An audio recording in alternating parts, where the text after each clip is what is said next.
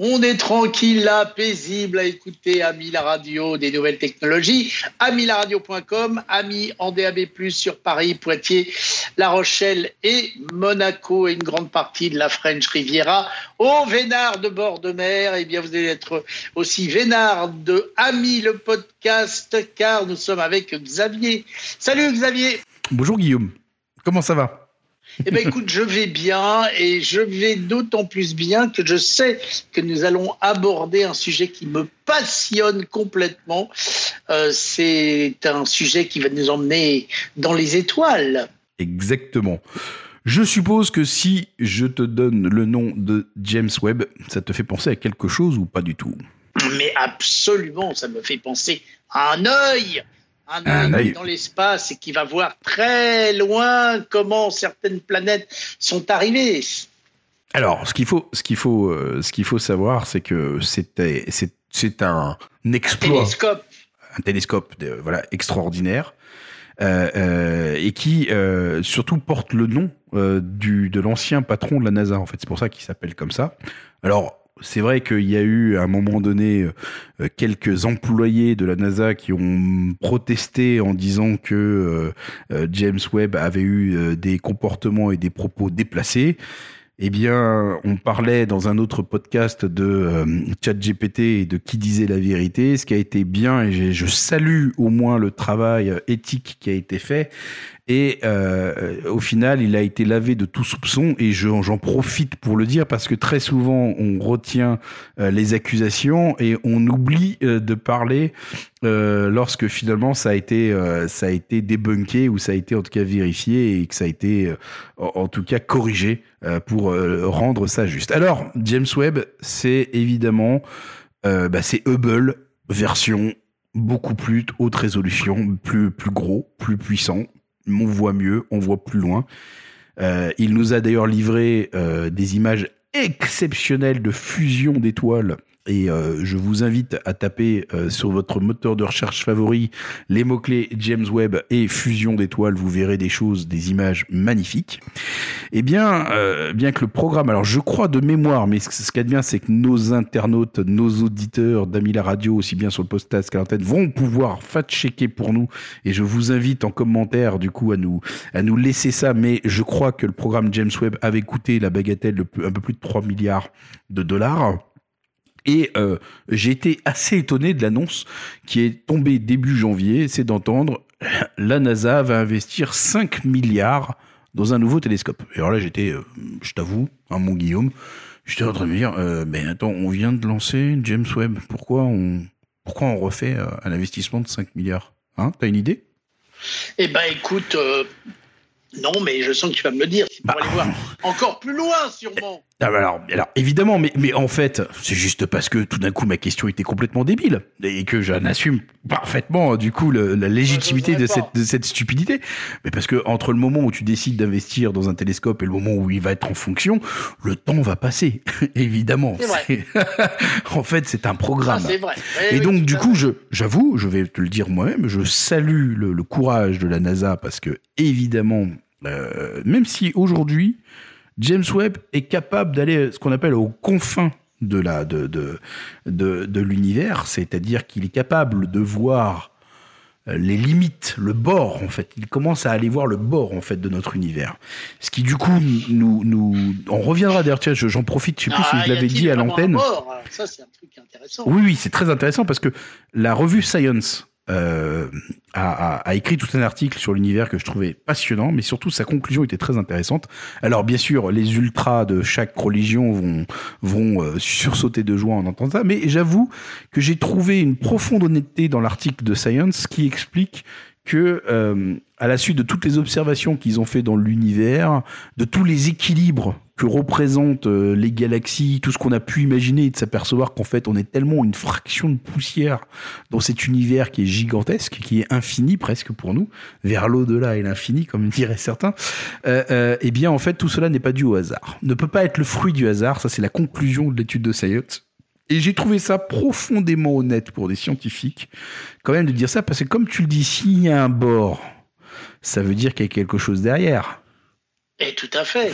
Et si c'est rien, comment on crée quelque chose dans du rien Tu vois, donc les questions impossibles à répondre.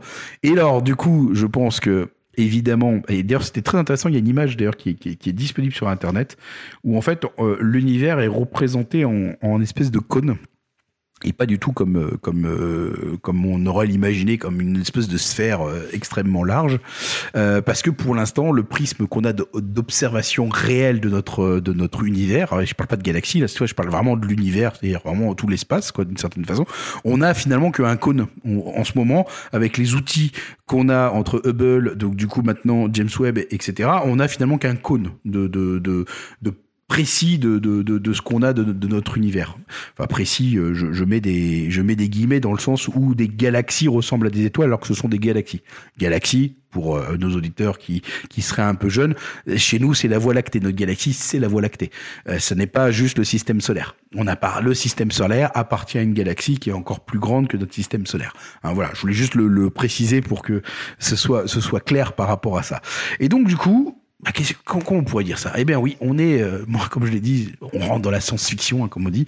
Euh, eh bien en fait, les années à venir, la très sérieuse NASA espère donc passer de l'imaginaire au réel, comme je dis. L'agence spatiale américaine donc euh, compte bien trouver des aliens, comme je pourrais dire d'une certaine façon. Mais c'est une façon, euh, comment dire, humoristique de pouvoir dire ça. En tout cas, leur objectif, c'est de prouver la présence de vie sur des planètes aussi éloignées que de, la nôtre. Et donc, elle va avoir besoin d'un nouveau télescope pour ça. Alors, elle l'a déjà euh, baptisé, le nom de projet, pour HWO, Habitable World Observatory. Pardon, excusez-moi pour mon anglais. Et donc, du coup, elle va se donner les moyens. Alors, je fais tout de suite une explication. Qu'est-ce qu'on veut dire par se donner des moyens? Quelle est la différence entre un James Webb et un Hubble, par exemple? Eh bien, je vais vous dire la taille du miroir. Voilà, concrètement. Alors bien sûr, il y aura toute la partie technologique en termes de dire que maintenant les caméras, les capteurs et tout, etc. sont de toute façon de plus haute résolution et donc est, capable. Mais surtout, ce qu'il y a de très très très important, c'est que dans l'espace, pour pouvoir l'observer correctement et avoir une image très précise, il faut donc du coup pouvoir capter un maximum de lumière et le faire réfléchir du coup sur un optique qui est capable du coup d'analyser l'image. Et donc pour ça, plus vos miroirs sont grands, plus vous avez de capacité à accueillir la lumière et à la, projeter sur l'optique, et donc du coup de pouvoir mieux voir, tout simplement. Euh, c'est euh, comment je pourrais faire une comparaison? J'ai pas j'ai pas de truc euh, particulier en tête, mais en tout cas, ce qui est sûr, c'est que son objectif, c'est de se dire, eh bien, maintenant qu'on a un James Webb qui est capable de nous donner des, des exoplanètes où on est capable de savez maintenant il va falloir qu'on aille plus loin et qu'on ait des outils qui nous permettent de mieux voir. Et donc du coup alors je vous rassure hein, le projet euh, a priori euh, en ce moment où on vous parle est une ébauche. C'est un nom. On a déjà son nom. Euh, la mise en orbite n'est pas prévue avant 2040 ce que je t'avais dit quoi. En fait on n'en avait pas tout de suite. Et évidemment entre un satellite qui a, un, un, télescope qui a été lancé je crois que c'est 2021 ou 2022 je sais plus la date 2020, mais moi je dirais 2021 Ouais, peut-être 2021. Eh ben oui, je l'ai. 25 décembre 2021. Voilà, la NASA a lancé James Webb. Voilà, quoi, tu vois. je crois que c'est une Ariane qui l'a lancé, non? Ah ça, je sais pas. Tiens, c'est une bonne question. Bien. je crois que c'est une Ariane en plus. Alors, ce qui était, ce qui était surtout très intéressant, c'est que Hubble était lancé en 1990. Hein, C'est-à-dire qu'il s'est rien passé entre 1990. Alors, on l'a, on, il y a on va dire qu'il y a un Hubble 2.0 parce que on est allé démonter une lentille pour aller en remettre une pour que parce qu'il y avait il y avait une il y avait une un problème technique euh, et on avait envoyé du coup en fait un, télescope défectueux qui voyait mal hein, du coup. Il s'est mis à mieux voir. Mais euh, à part cette correction qui a été faite dans les années 2000 début début des années 2000 euh, il y avait rien eu depuis donc ça faisait quand même 20 ans qu'il y avait rien eu euh, par rapport à ça. Donc c'est pour ça qu'on on l'a donc le, le, le, justement en plus la, la, la nouveauté parce que je sais pas si tu au courant sur James Webb mais James Webb est recouvert d'or, en fait. C'est vraiment, c'est une. Tu le savais ou pas ça? Non. Je le, tout le miroir est recouvert. Alors, je te rassure, c'est l'équivalent en termes d'or, je crois que, de mémoire, hein, je crois que c'est l'équivalent de deux pièces d'or, en fait. Mais que, mais que c'est tellement fin, c'est tellement fin sur le qu'ils ont réussi à couvrir tout le miroir, quoi, par rapport à ça. Euh, deux ou trois pièces d'or, pareil, j'invite nos, nos, nos, auditeurs à, pouvoir fact-checker ça. Et si tu veux, euh, euh justement, là où il, a, il arrivait aussi, du coup, maintenant à percevoir les infrarouges et les spectres lumineux invisibles à l'œil nu, et qu'il étudiait donc la lumière sous, un, sous cet angle et qu'il était donc capable de faire de la, ce qu'on appelle de la spectrométrie, euh, eh bien en fait là il s'est dit bah on est capable de détecter des compositions moléculaires d'une atmosphère. Et donc à partir de ce moment-là il va falloir qu'on aille maintenant ouvrir des plus gros outils pour qu'on aille plus loin que ça parce que ça c'est ce que, permet James Webb là-dessus. Et elle a, elle a, déjà trouvé des planètes où il y a une possibilité sauf que maintenant il faut aller chercher alors, on en revient à ce que je disais aussi, je fais pareil, toujours un petit commentaire personnel par rapport à ça, c'est de se dire, bon, tout ça c'est quand même très bien, mais on parle souvent de planètes qui sont en années-lumière. Bon, je, je suis même pas sûr qu'on soit dans un bon état pour aller jusqu'à Mars. Alors donc du coup, je me pose toujours la question de comment on fera nous en tant qu'être humain pour aller rejoindre ces planètes si euh, on devait le faire quoi.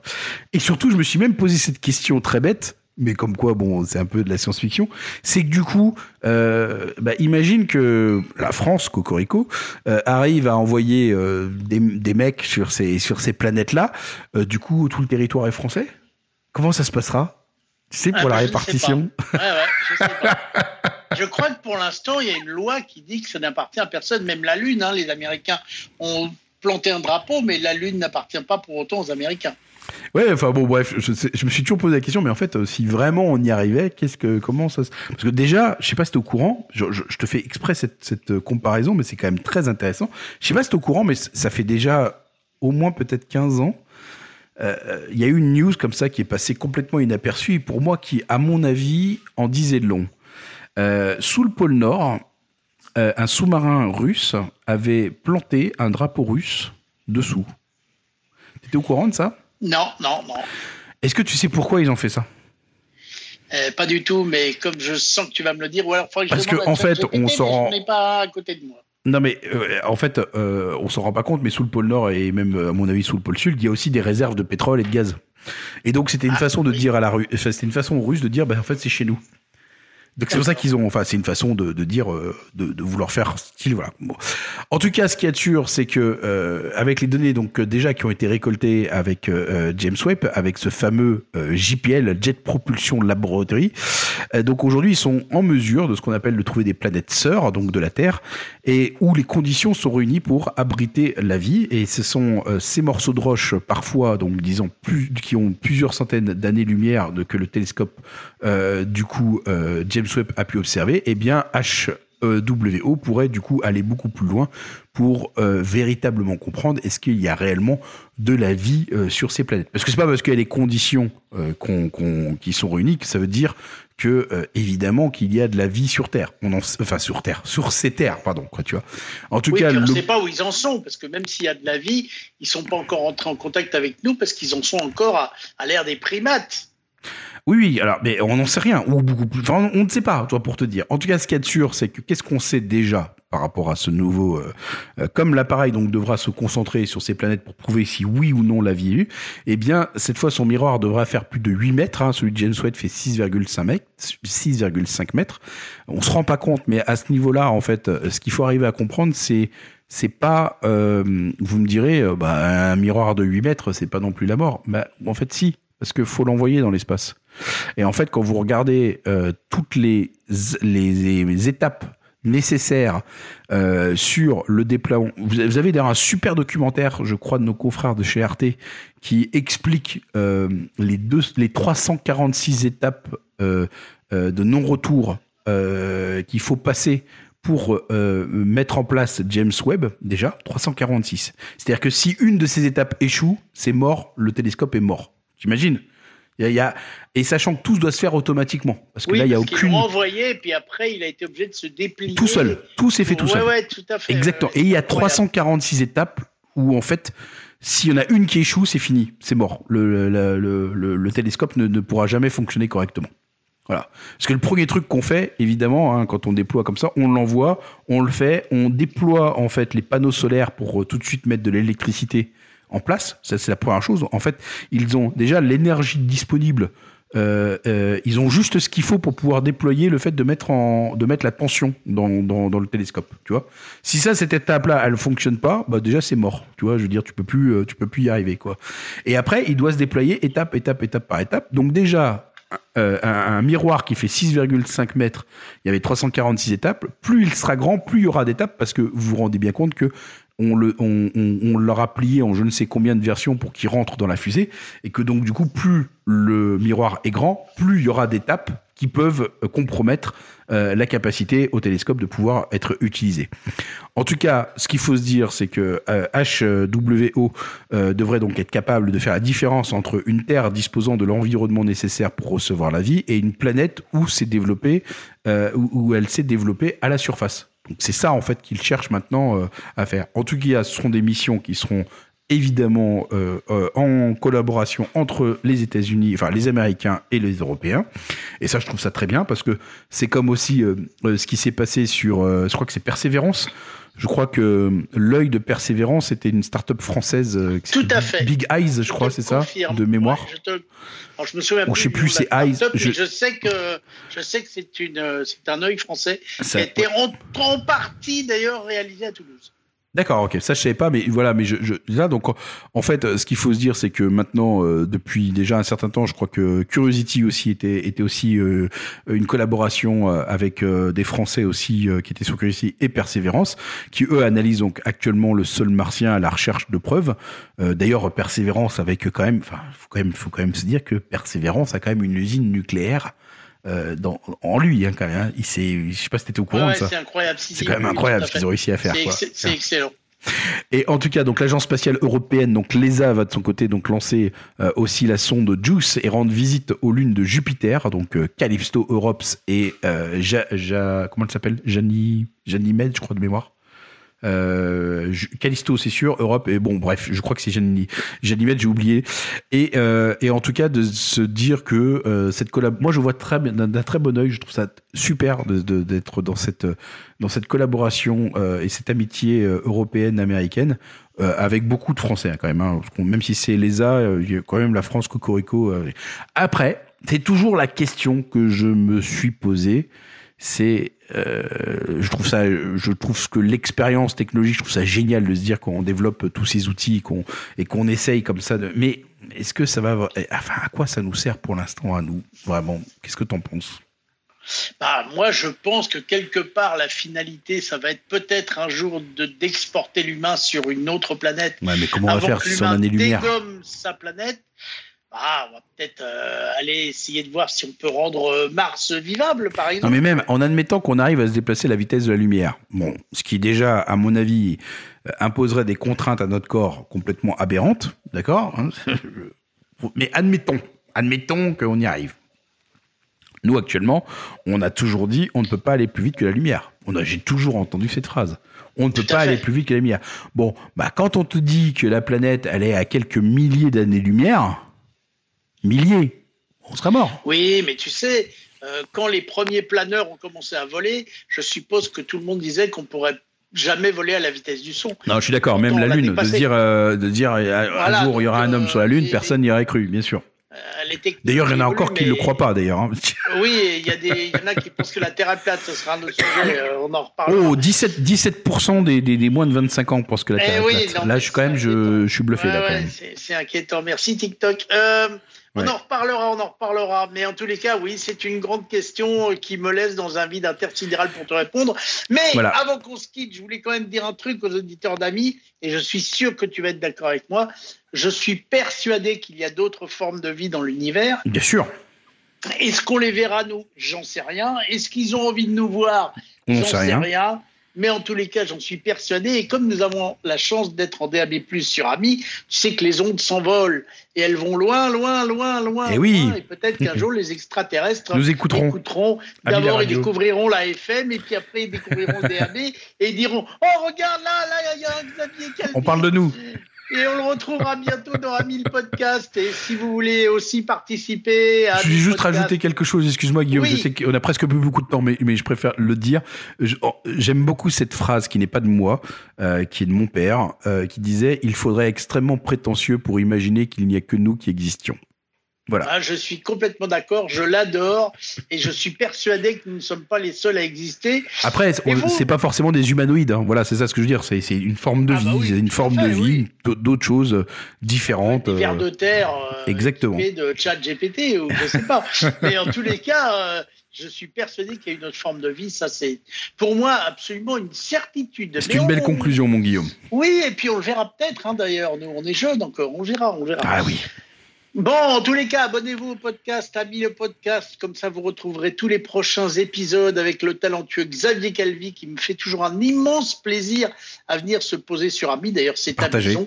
Donc tu viens quand tu veux. Merci beaucoup. 76 21 18 10 si vous voulez venir euh, faire Cosette et nous donner votre avis. Abonnez-vous, mettez-nous des commentaires et comme j'aime le dire, à bientôt pour de nouvelles aventures. Au revoir, Guillaume. Vers l'infini et au-delà.